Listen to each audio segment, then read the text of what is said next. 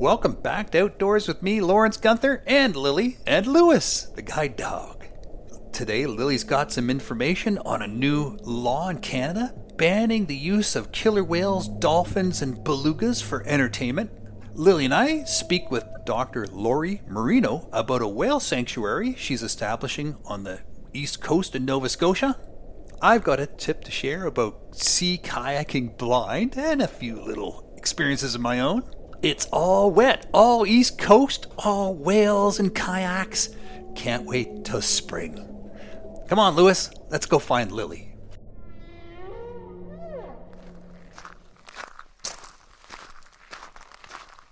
Did you know? Lily, what's new? Well, Canada has new laws that ban the trade, breeding, and display of cetaceans. So basically those are uh, whales, dolphins, and porpoises. Wow, look out, Marineland. Hey, what brought this all about? I mean, other than Marineland. Yeah, ew. Uh, well, there's a growing global movement to ban whale and dolphin cruelty. As scientific understanding of marine mammals grow, so is the public's opposition to keeping them in small, barren tanks. Jurisdictions around the world are responding to the science by passing laws like Canada has to ban or scientifically restrict the captive display of marine mammals, including Brazil, Bolivia, Chile, Costa Rica, India, Luxembourg, Norway, Switzerland, U K, and Canada. It's amazing how we're evolving as a society in terms of uh, our relationship to animals. Well, they should never should have been there in the first place, so it's kind of amazing we're finally given the bare minimum respect. Well, that's it. Exactly. Um, Bill S. two oh three went through more than three years of significant debate, but science was on the side of the cetaceans, and these social, intelligent, and vast-roaming marine mammals will no longer be allowed to be captured or bred and kept in small, barren tanks for entertainment. The law makes an exception for animals currently captive and those needing care for rehabilitation.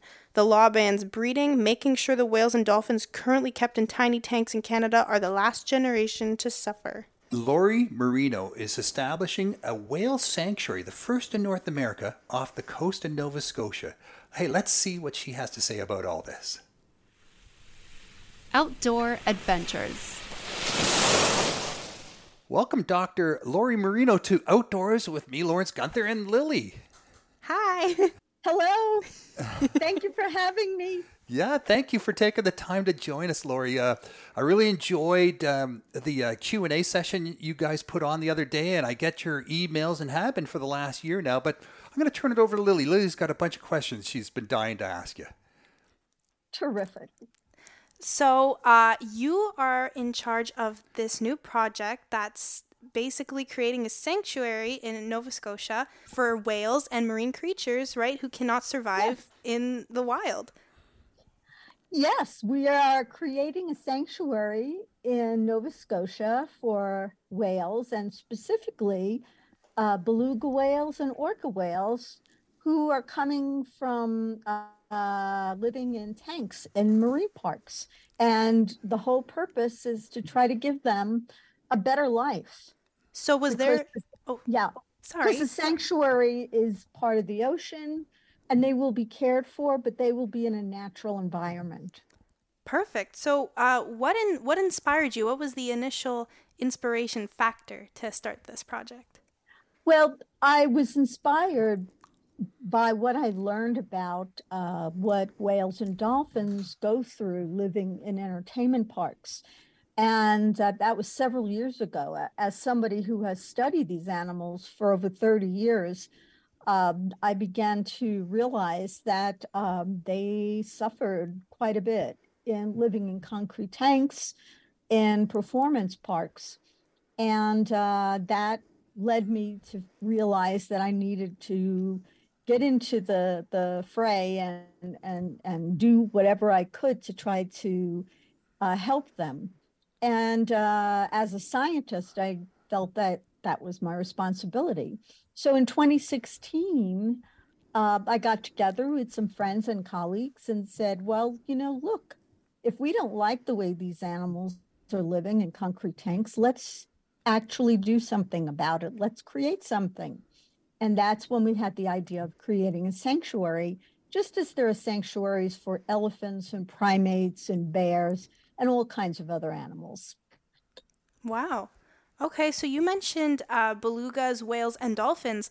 So dolphins will be put in there as well. I wasn't like, you know, dolphins, we, we usually imagine them in more tropical, warmer waters, but they, they can survive in the same temperature as belugas can? No, we won't have bottlenose dolphins. It will only be belugas and orcas. Okay, yeah. And actually, orcas uh, or killer whales are dolphins. They're the largest dolphin in the dolphin family. Uh, but those are the two species we will have in our sanctuary, and they do uh, they do well in, in cold water. Yeah, they're yeah they're they're Arctic animals, aren't they? Yes, yes. Well, orcas are found everywhere, mm-hmm. but they definitely uh, can live in colder water or warmer water. They're really distributed across over the globe. Mm-hmm. So these are animals that have been in captivity for. for a while, or not even yes. in a while. But what about animals who are injured in the wild by nets, boats, human activity? Mm-hmm. What if they are can't be rehabilitated to go free? Will you will they be allowed in there? Yes, we will have the facilities to help with any strandings or injuries, uh, to bring a whale in from the wilds, rehabilitate them, and then hopefully get them back out again to their family or their social group. Uh, the residents, the permanent residents in our sanctuary will be individuals who basically have been born into captivity, born in the tanks. And because of that, they don't have the skills to live, excuse me, live in the open ocean. And that's why uh, the best we can do for them is to have them live in a sanctuary where they're cared for. Hmm. All right. Um, so my dad actually brought this up. This was interesting. So I we've seen pictures of your sanctuary. We wa- uh, he we both watched your uh, video and explained mm-hmm. their little virtual tour of the sanctuary. Yes. Uh, so Kiska, like these w- whales can jump, can't they? Well, you know, that's a great question. Like, what, how will they be contained? Well, actually, yes, whales can jump, but they don't jump over nets. Um, and there is something about the psychology of whales that makes them afraid to jump over nets. And uh, we we know this uh, when they are captured in the wild uh, and they are surrounded by a net. They they could easily just escape by jumping the net, but they don't. Um, and so we don't think that this will be a problem uh, because they, that's something that they just don't do. Also, you know, when you see them jumping, you know, through something or over something hmm. in a, in an entertainment park, that takes a lot of training to, to get them to do that. It's not something that comes naturally. Yeah, for sure. And um, you're you. If I'm not mistaken, you're a neuroscientist, correct? Yes. Yeah, and you study specifically the evolution of the uh, of brains of dolphins and orcas. Yes, yes. So that's really interesting to know about the psychological barrier that prevents these animals from escaping the nets. That's so, so interesting. Well, you know, they, they are um, very complex mm-hmm. animals, uh, and they are capable of uh, some very, very sophisticated mm-hmm. uh things, but they also come with their own, you know, fears, anxieties, um, predispositions, just as we do. I mean, we don't like to walk into dark spaces, for instance. Um, that's something that we tend not to do if we can help it. Mm-hmm. Um, so that would be an example of something comparable. Um.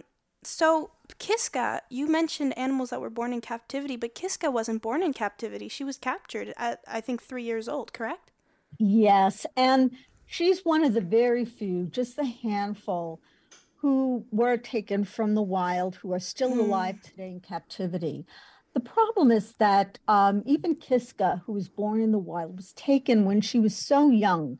She really hadn't learned how to survive.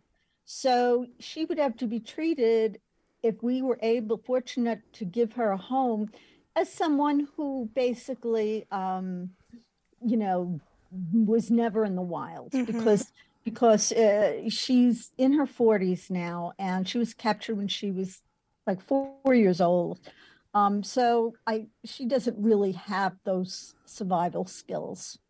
So she doesn't have survival skills, which I'd assume mean like hunting. So what will the feeding process be like in these in this sanctuary? Will she be fed like she was in captivity, or will she be like kind of taught to hunt? Well, um, it will be similar in that she knows that um, she's always been fed uh, dead fish. Mm.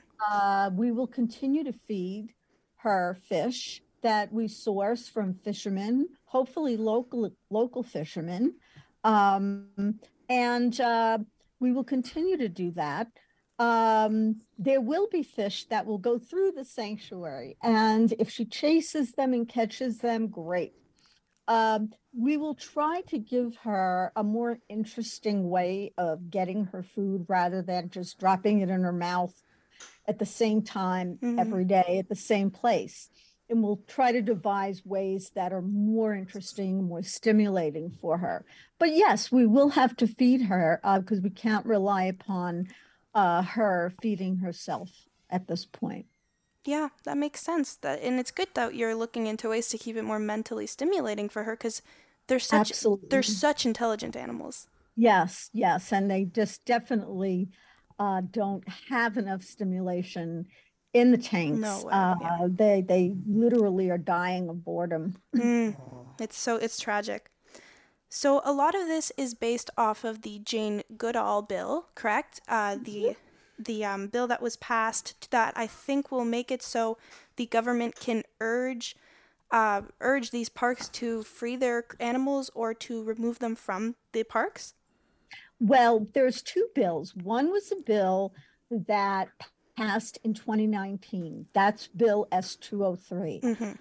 And what that bill did was it made it unlawful to keep dolphins and whales in captivity for entertainment purposes and unlawful to breed them. Mm-hmm. And right now there's only one place in all of Canada that holds dolphins and whales, and that's Marineland in Ontario.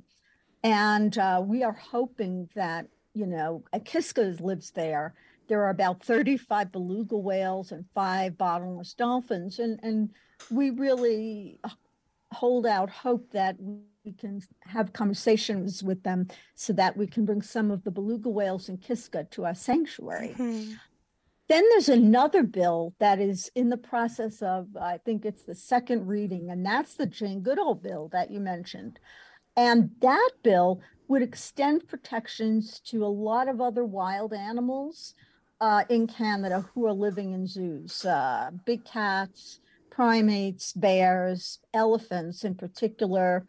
Um, so it, it is an extension um, oh, okay. of the original bill. Uh, it does a, it does a lot more, though. That's, that's really interesting. So I thought yeah. I was a little bit confused on that. But that's so interesting. So the you guys don't need to wait until the Jane Goodall Act is no. passed to s- try and continue conversations to save Kiska and the belugas. Absolutely not. That's we're, great. We're already there. That's that's yeah. great. Well, that was my last question. uh, Lori, I got a couple if we got still time. Sure. Good. Sure. Hey, are you from Nova Scotia? No. I'm from New York. I, ah, cool. We we love New York. We, we go to New York, York City when, when we can. It's a beautiful city, but we love Nova Scotia too. Uh, and um, so, how, how why Nova Scotia?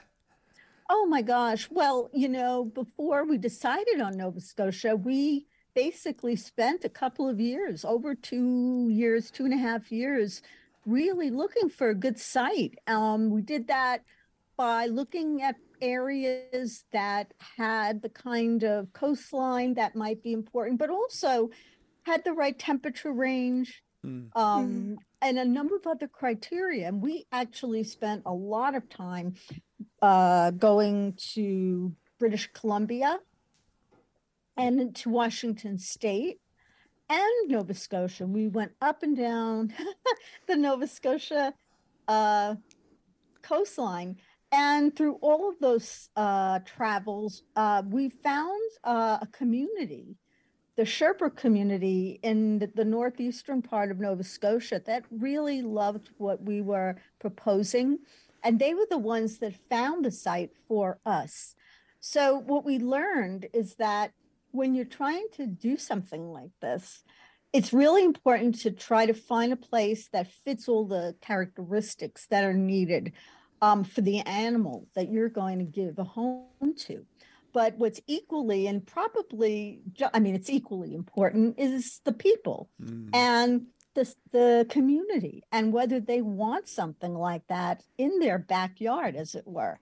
And the Sherbrooke community, which is about twenty minutes from our site, just loved what we were doing, and they have become, you know, our strongest allies. So that was a really important lesson that we learned, that people are very, very important when it comes to doing something like this. It's fantastic you picked Nova Scotia. I, I yeah. couldn't imagine a better location, and it's in Canada. So pretty. Yeah, it really is. And the climate's yeah. not that bad. Like, we're in Ottawa, and it's a lot colder than Ottawa than it is in Halifax. Well, you know, I have been in Halifax during some pretty cold. Yeah. Well, you're it from New York. Pretty cold. It gets cold in New York, as you know. Um, yeah. But I love the the coastline. I love the, the, the sound of the ocean. Yeah. So close to so many of the houses. And it just has a nice feel to it. Mm-hmm. It, it does. I liked it the minute I stepped foot in Nova Scotia the first time, like maybe four years ago. So it's, I, I, and so, yeah. Yeah. I definitely it's, liked it. It's a place where, it's a place, it's one of the few places we have left that are still, still has a really high abundance of natural things. Yeah. When not yes, overdeveloped. Not overdeveloped. Yeah. And there's really a, not a lot of places like that. Yeah. Hey, there are there aren't. are there other sanctuaries like this around the world that are ex- in existence now? Well, you know, there's one, there's a couple um, at different stages of development. So there's one in Iceland. Yeah. Um, and they have created a space for two beluga whales who were living in a marine park in Asia. And um, they plan to bring the, the two beluga whales into the sanctuary permanently this spring. Oh. Um, and then there's another, and it's the National Aquarium in Baltimore. Oh. yeah. yeah, they have seven uh, bottlenose dolphins, Lily, as you were mentioning, dolphins. Yeah. And they are creating a sanctuary for them in, I believe it's Puerto Rico. And uh, we're all working together Uh, to develop accreditation guidelines so that, you know, we can, people can tell authentic sanctuaries from places that just call themselves sanctuaries, mm. but they're really not. And so there are others a- around the world that are ideas that they're trying to, to, to work through. But those, I guess, ours and the other two I mentioned are the furthest along. Well, Lori, if you could make this, yeah, I mean, there's no race, no pressure, but wouldn't that be wonderful if Canada had the first sanctuary for uh, for orcas, uh, killer whales, oh, in Nova Scotia too? Ones. Yeah, yeah, that would be. I, and it and it should be, because Canada has really led the way in mm-hmm. terms of its relationship to dol- uh, dolphins and whales. I mean, that bill that they passed in twenty nineteen. Yeah. You know, it would it would never. It hasn't. Nothing like that has passed in the U S. Um, Not even the SWIM Act? It's so progressive. It's so progressive. Yeah. Um, and so the, of course, the arc of the story would be, let's, you know, we got this bill passed. Now let's take some of those whales who are living in concrete tanks and give them a life. Yeah. Uh, yeah. And, you know, that's what we're trying to do with the sanctuary. Isn't there a, a bill in the United States that was passed, the, the SWIM bill, I think? Well, that's very interesting, Lily, that you mentioned that. The SWIM bill is making the rounds, and that is a, a very interesting bill. It would make it illegal to breed or import uh, orcas and beluga whales, pilot whales, false killer whales, and it is making the rounds now. Mm-hmm. Uh, it's got a ways to go.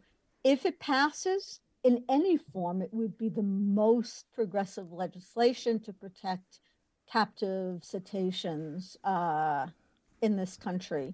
And so, you know, we really want to promote that. Mm-hmm. And you're absolutely right. I mean, we're not going to give up. We we think that eventually something will be passed in the United States that will make it harder to, to keep these animals in concrete tanks, keep breeding them over and over again and forcing them to perform. That biodiversity conference that just wrapped up in Montreal, yeah. I mean, that really shone a light yeah. here in Canada and around the world, I think, on, on the crisis of biodiversity uh, around the world that, that the whole planet's facing. I think it, it makes projects like yours even more crucial. Well, you know, I, I really appreciate you giving a voice to, you know, what we're doing and, and just the notion of, you know, the outdoors, because it really, that's where their animals live. Yes. You know? Yeah. That's where they live, and that has to be preserved. And so it's not really about moving, you know, whales from, it is about, you know, taking them from a terrible situation, living in a concrete tank, to a better. But eventually it's about, you know, a world where these animals are just living where they evolved, in the ocean. Mm-hmm. Yeah, um, yeah. It's one step removed. It's one step it's removed. One, yeah, for sure. And, and, and, exactly, and, exactly. But it's on the right path. It is, and, yeah. and it's a necessary step. So, yeah, it's, the outdoors is, is where it's at. Yeah. You know? And the, yeah. the two conversations linked to need they need to be linked more, you know, the yes. animal health and animal welfare and the climate crisis and the loss of biodiversity, they need to be linked more because they're the same thing. They are the same thing. And in the end, you know, you know, when people, when they talk about, you know, uh, communities or, or populations of animals going extinct, it's, it's individuals, mm-hmm. you know, um, and uh, we tend to forget that, but they, they, each one is an individual. Um, and so we have to preserve uh, those who are living in in the wilds, um, yeah. and get any ever all of the mountains back into the wilds, and that's that's where they belong. So yeah. I appreciate, you know, uh, programs like this that really emphasize mm-hmm. the value of the outdoors and nature.